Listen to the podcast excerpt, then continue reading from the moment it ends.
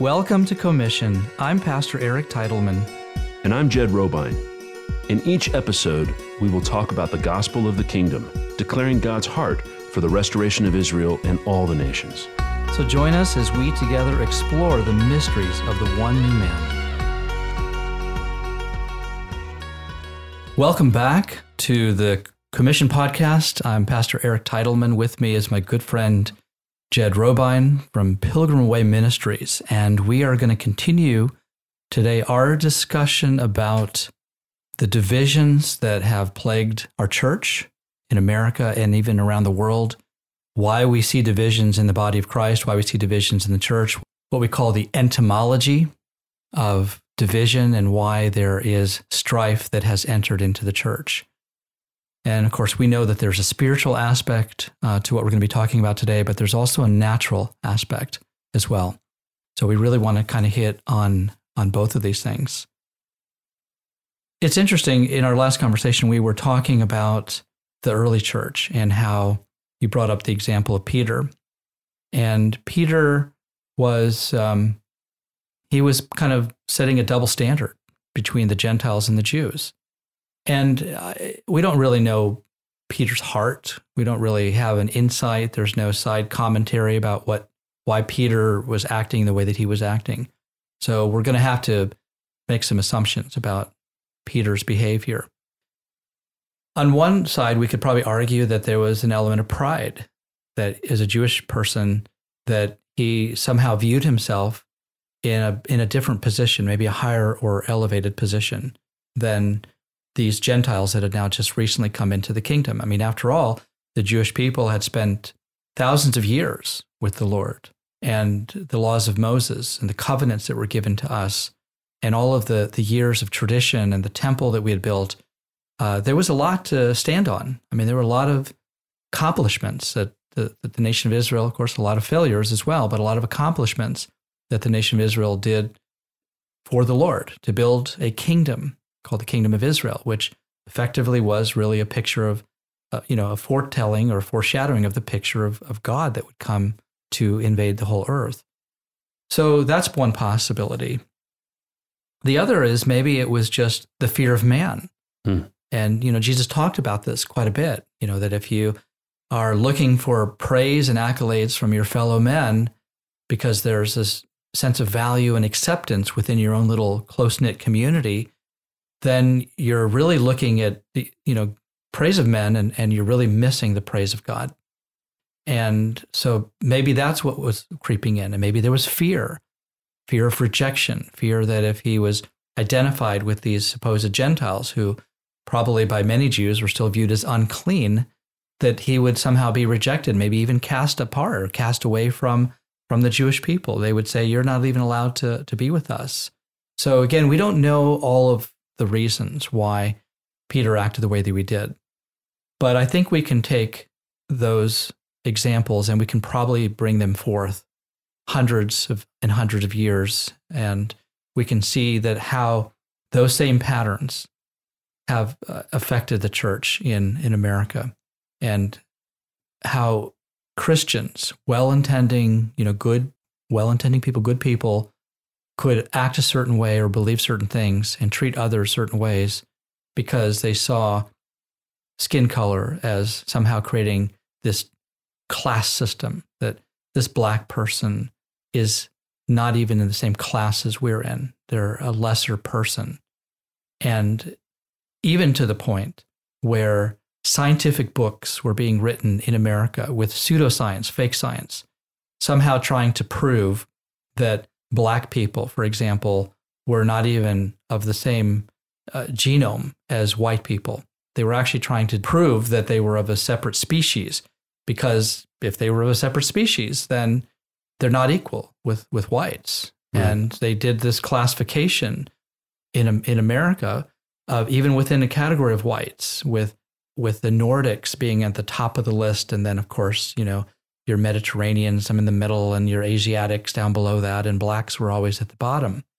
And they, again, try to use science as a means to justify and create a class system in this nation.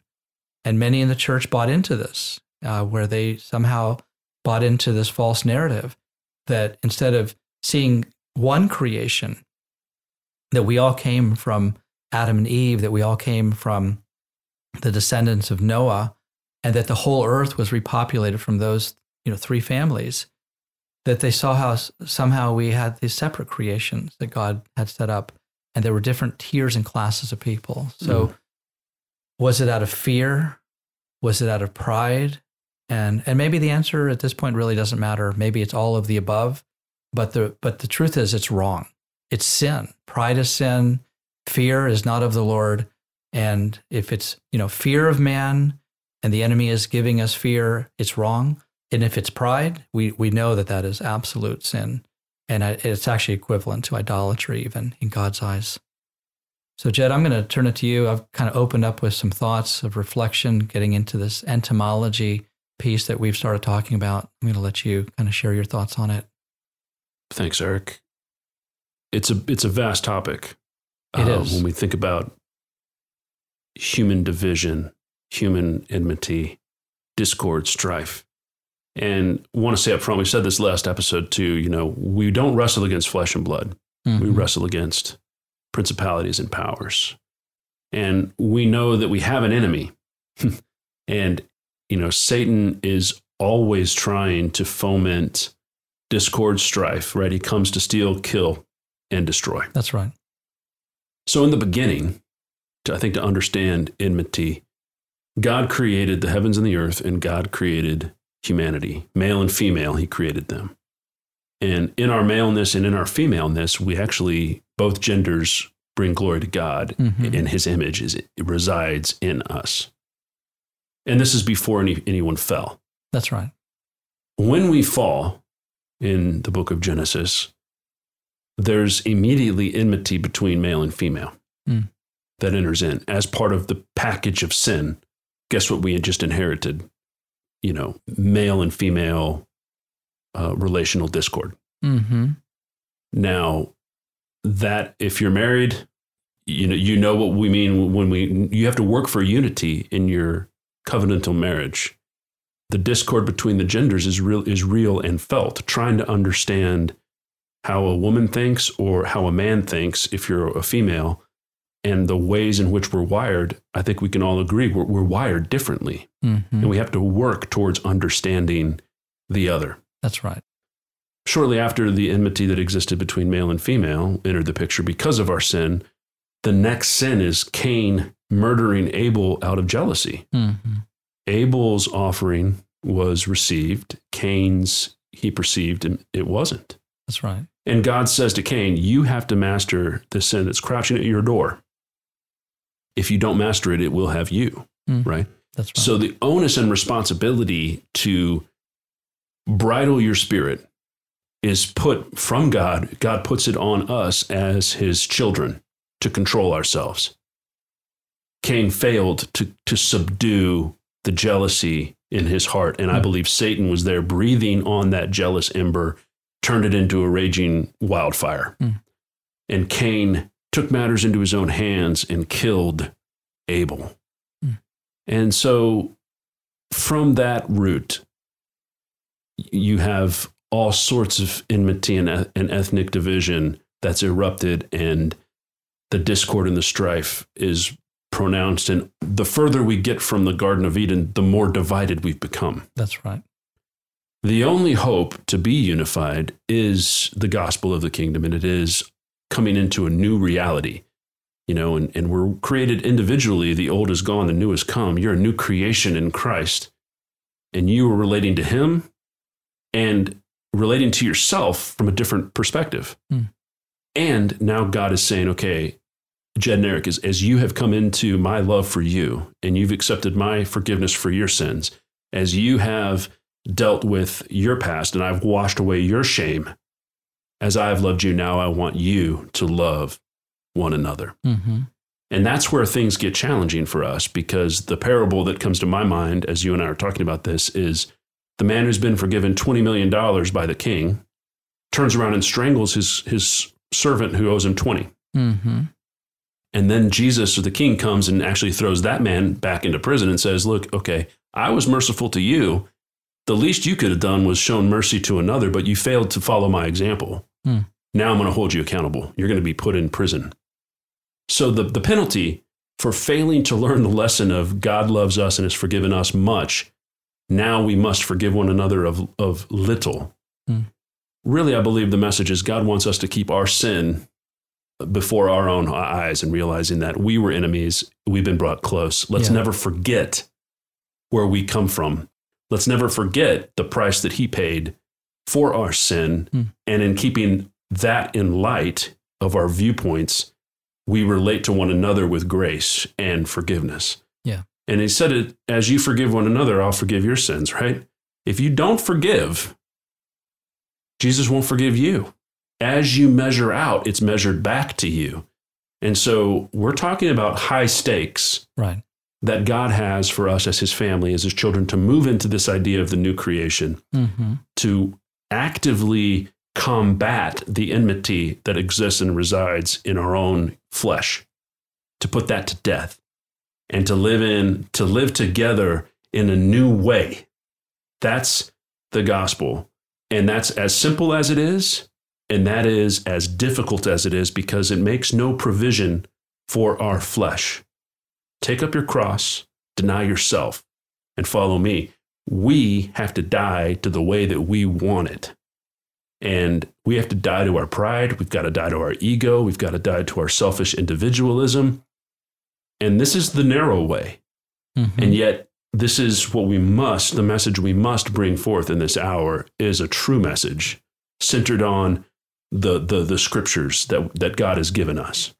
Yeah, I like what you're saying because, and we talked about this in the last episode, there's obviously a need for repentance, and you talked about turning to God first and saying, Lord, against you only have, have I sinned. Right. And then, of course, you know, the the follow through, which the Lord says, okay, now that you've you understand my heart and how you've grieved me by sinning against me, I want you to go now re- repair that damaged relationship with your brother who you damaged through your actions and your sin. I want you to even fix that before you come back to me with your offering. And so it, it takes both. I mean, it takes God's heart revealing to us how we've grieved him and also how he wants us to go out and he wants us to fix the damage somehow. And that's where that's where things get complicated because now we're in an area of not repentance, but forgiveness. And the story that you were just talking about of the man, the, the wicked servant, as the Lord said, you, I was willing to forgive your debt, but you were not willing to forgive your servant's debt. And it was a, a lot less debt.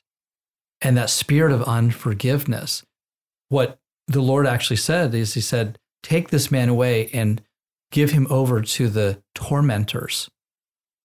And I believe that the message there is the Lord saying, take him away to be tormented until he repents. Mm. And so if we look at what's happening in our churches, if we look at what's happening sometimes even in our own families, and especially if we see and look at what's happening in our nation, is the Lord sending us a message that because of our, first, our unwillingness to repent, which is pride, coupled with our unwillingness to forgive, which is pride, that God is saying, okay, fine, I'm turning you all over to be tormented mm. until you get it. And maybe then you humble yourselves and come to me in repentance and forgiveness towards my fellow servant here who is in Christ. You know, maybe then I'll begin to come and bring in my healing and my reconciliation into your churches, into your families, and into your nation. That that pattern that you're echoing there, I think, exists throughout the scripture. That's right. The pattern of disobedience leading to sin, mm-hmm. sin leading to pain, right, and pain leading to people crying out to God that's for right. deliverance. That's right. And that's really what you're saying is, you know, God in his sovereign wisdom says, I'm going to let the the tormentors, mm-hmm. the tormenting spirits Right. Uh, have their way with you for a while until you're in some pain because of your unforgiveness and pride. Yes. That you begin to seek a better way out of mm-hmm. that swamp. That's right. That's right. And I think you're right. I think we are having a moment here, a national moment. There's other other things are happening in the globe as well. Mm-hmm. It's really a global moment. COVID, global movement. That's right. COVID has shut everything down. That's right. And we're all, I think, thinking and reflecting, or we should be, on life and death, uh, truth, and our relationship to God. Yeah. And so we're, we're we're needing to connect to the Holy Spirit and say, okay, what are you saying through all this? We know what the media is trying to say. We know that there's principalities and powers that are mm-hmm. trying to communicate to us every which way. But the still small voice, the quiet voice of God, you know, after the hurricane comes through, after the fire, after the earthquake, he's got a wise, still voice for those that have ears to hear. And I yeah. think that's what we're seeking here is, okay, we have a moment for us in America, our house is on fire. That's right. We're having a moment right now, and we got to deal with the house of God first. Right. And so primarily we need to examine our own hearts personally. Mm-hmm. We've got to examine it within our congregations. We've got to examine right. it within our people groups. And we need to be able to come to a table and start to really listen and honor the stories uh, and the suffering of other people. And that's really what I think you and I are wanting to do with Commission. You know, this yes. got launched out of Jerusalem, an encounter that you and I had where we saw reconciliation and repentance occurring in Jerusalem between Arab Christians and Jewish believers and international believers that had gathered to worship the Messiah mm-hmm. in the city of the great king. That is the family of God coming together right. and mending hearts. Wasn't a teaching conference. No. Not a worship conference. Not a bunch of platform speakers. Nope. Really, tears. Tears were needed. That's right. And and necks were needed to be embraced. That's right. And brothers and sisters needed to honor one another in humility. And I think that is what the Spirit is saying to the world right now is, he wants his family to come and have a family moment and love one another, but really come in and, and begin to mend relationship and listen and honor the stories. You know, we can, in America, we can go to the conference about love. We can write the books about love and never actually love That's right. anybody, but think that we have because we've thought about it a lot. Yes. And so it's, we need to actually put our faith into action. And one of the things that we're talking about, you and I, with the Commission podcast is how can we bring some of our brothers that we're in relationship with, bring them onto the show. That's right. Hear their story, value, honor, respect them as our brother, and start to process their pain. Not that they can speak for the entire Black community, but they can certainly speak for what mm-hmm. they've experienced they and their perspective within the Black community. That's right. And we want to give that voice some wings and allow it to be heard because these experiences matter to God. Mm-hmm. Suffering matters to God. And, and so these are some things that I know are deeply in your heart, they're in my heart, and it's something that we want to steward here on the Commission podcast. Yeah, no, I, I completely agree with what you were saying. And, and I feel like when it comes to COVID nineteen and there's a, you know, sort of a lot of theories about, you know, you know, how it came about or where it came about from. But throughout the entirety of what has been happening with COVID nineteen, I've been asking this same question over and over again, asking the Lord, Lord, what are you communicating through what is happening in the earth right now? And there were there are a lot of things that he's been answering that question to me about. One of them is he's showing the world that the world is is desperately in need of a doctor, and that doctor is Jesus. Yeah. And the, he's looking to see if the nations will turn to Jesus to be healed. So just a very simple message. The world is sick, has a virus, needs a doctor. Now, the world's trying to fix it like we always do. Remember, the great sin was always about becoming our own gods and taking matters into our own hands. But God is always saying, no, you need to depend on me. Mm. I created you. So the world's trying to come up with a vaccine, but the Lord is still speaking, saying the world needs a doctor, and that doctor is Jesus. I also think that COVID nineteen was an opportunity for the church to pause. And what I mean by that is the church, and I'm speaking in a general sense, myself included in that, has been, we've been busy. I mean, really busy, programming ourselves and programming week after week after week of activities. If the house is on fire, the house has been on fire, the church has been divided, and the church hasn't been motivated to do anything, to change its behaviors, then maybe God has allowed the tormentors to come forth to jar us. So ho- holy moments, sort of the world shuts down, churches have to deprogram a lot of things, and now the tormentors have come in to stir things up, to send a message to the church, which is, you know what? Your house is on fire. Your house is divided. You're not showing love to each other. And uh, I want to come in. I need, Jesus needs to come in and fix this. I want you to invite me to come in and fix fix your houses, your churches. But there has to be the willingness for us to humble ourselves and come out and say, Jesus, we need you to come mm. in and fix our churches. We need you. Absolutely.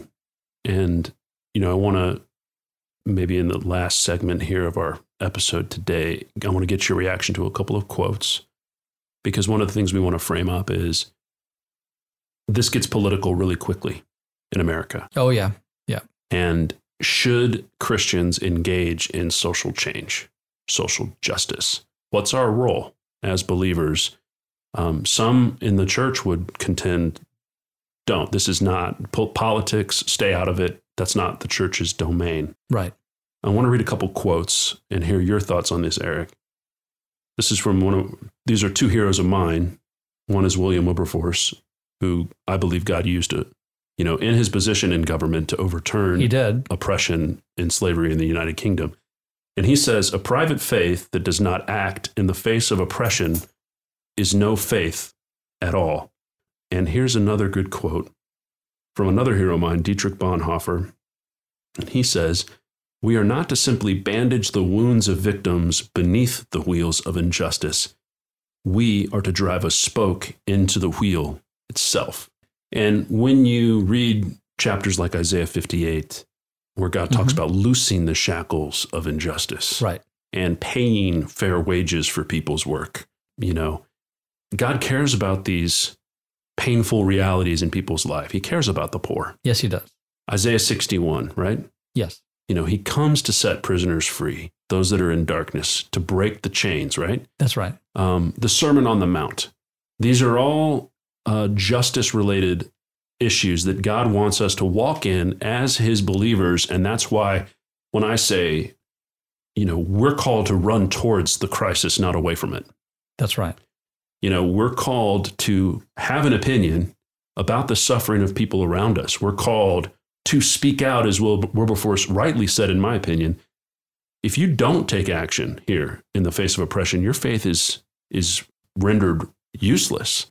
God gave us our faith for a moment just like this, and I, w- I want to empower our listeners, wherever they're listening from, to seek the Lord on how do they engage in their community in a mm-hmm. way that brings the kingdom of God to bear and to help, as Bonhoeffer so eloquently put it, drive a spoke into the wheel of injustice. What do you think, Eric? That is another, almost probably another whole podcast episode, and so I'll try to be very succinct with my uh, response here. First of all, it's very clear to me from from the scriptures that we were we are called not just to preach the word, the gospel in word and in spirit, but that we are to demonstrate the gospel through how we show love towards other people. And the and there are so many stories of this. I, I could pick many, but I'm going to pick one, and that's the story of the Good Samaritan.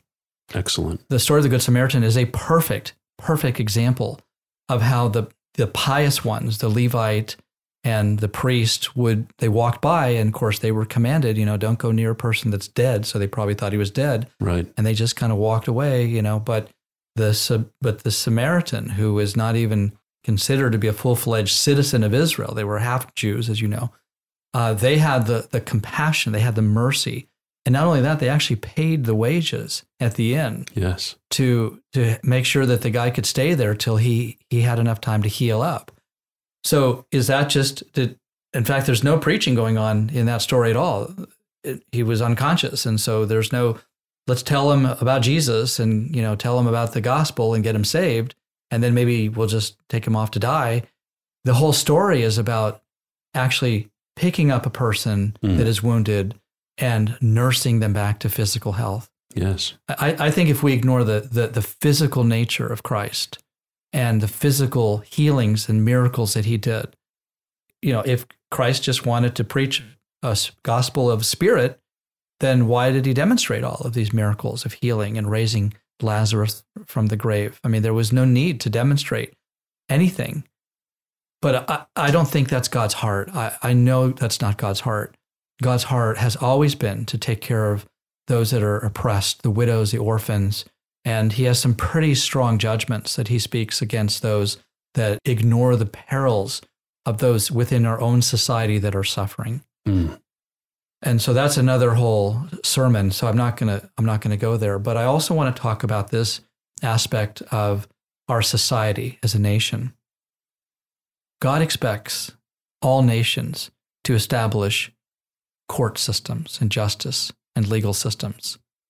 It's it's packaged in what we call the, the Noahide laws, the laws that gave, there are seven laws that were that God gave to Noah to, that applies to all humanity. There's some basic premises, you know, don't steal, don't murder, have a court system where God's justice can be rendered in that court system. And America is no different in that regard. But actually, in addition to the Noahide laws, we brought in the the Ten Commandments. We got in the, the biblical standards of the Bible and built those into the very foundation of this nation. The very fabric of our court and legal system is built upon God's uh, standard of justice and righteousness. And so if we have unjust legal systems, if we have un, unjust or unrighteous political systems and governmental systems and police systems, we have as a nation, not just the church, but the church should obviously know better. As a nation, we have a, an obligation to God to make sure that our systems, courts, our legal systems, our policing systems, all of these systems are just and they are righteous according to God's universal standards that he established for all humanity, the rule of law, so to speak, the rule of biblical law I as it exists. What you're saying is so key. We have to love what God loves and hate what he hates. That's right. He hates corruption. He does. He hates bribes. He hates the perversion of justice. That's right. He hates the partial application of his word. Yes. You know, he chastises the Levites in Malachi chapter three for only preaching certain aspects of the word. That's right. And so, you know, partiality uh, and and poor application of his truth grieves him. It does. And so to your point, you know, we have these systems that exist that, of course, they're all broken and fallible.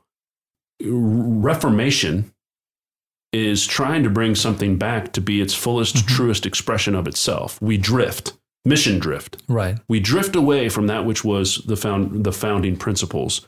And we have to return back to what did God say and, and recenter whatever that is that we're trying to recenter, mm-hmm. back on its truest foundation. Yeah. So as we look at things in America, like you say, the justice system, is it providing justice for all?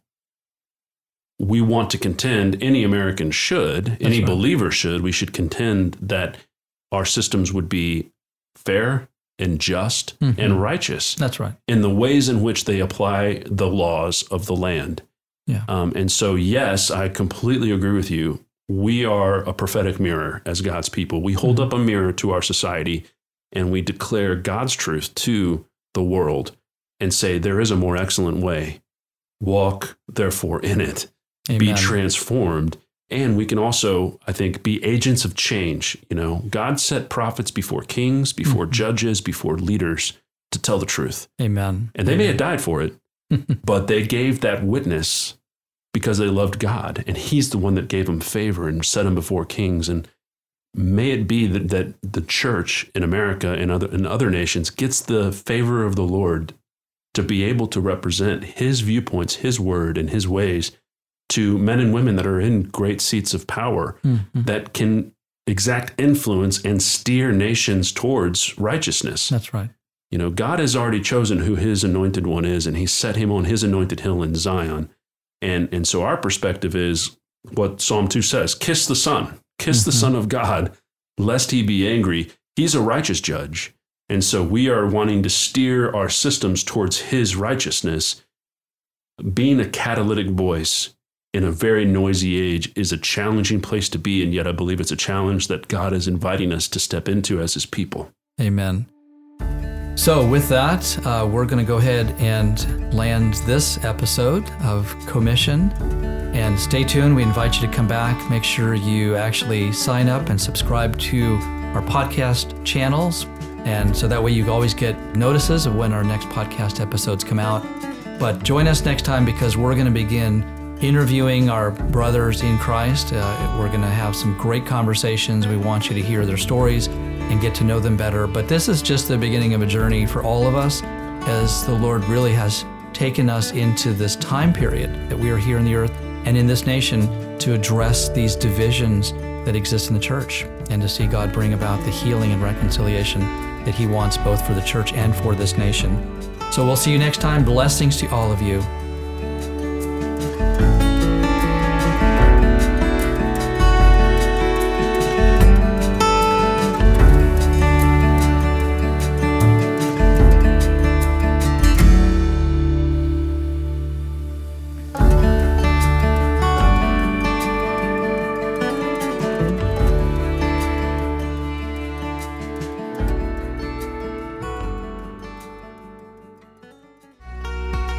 If you have enjoyed this podcast from Commission, make sure you subscribe to our channel and don't forget to visit our ministry websites. We pray the Lord richly blesses you, and we look forward to having you join us again for our next episode.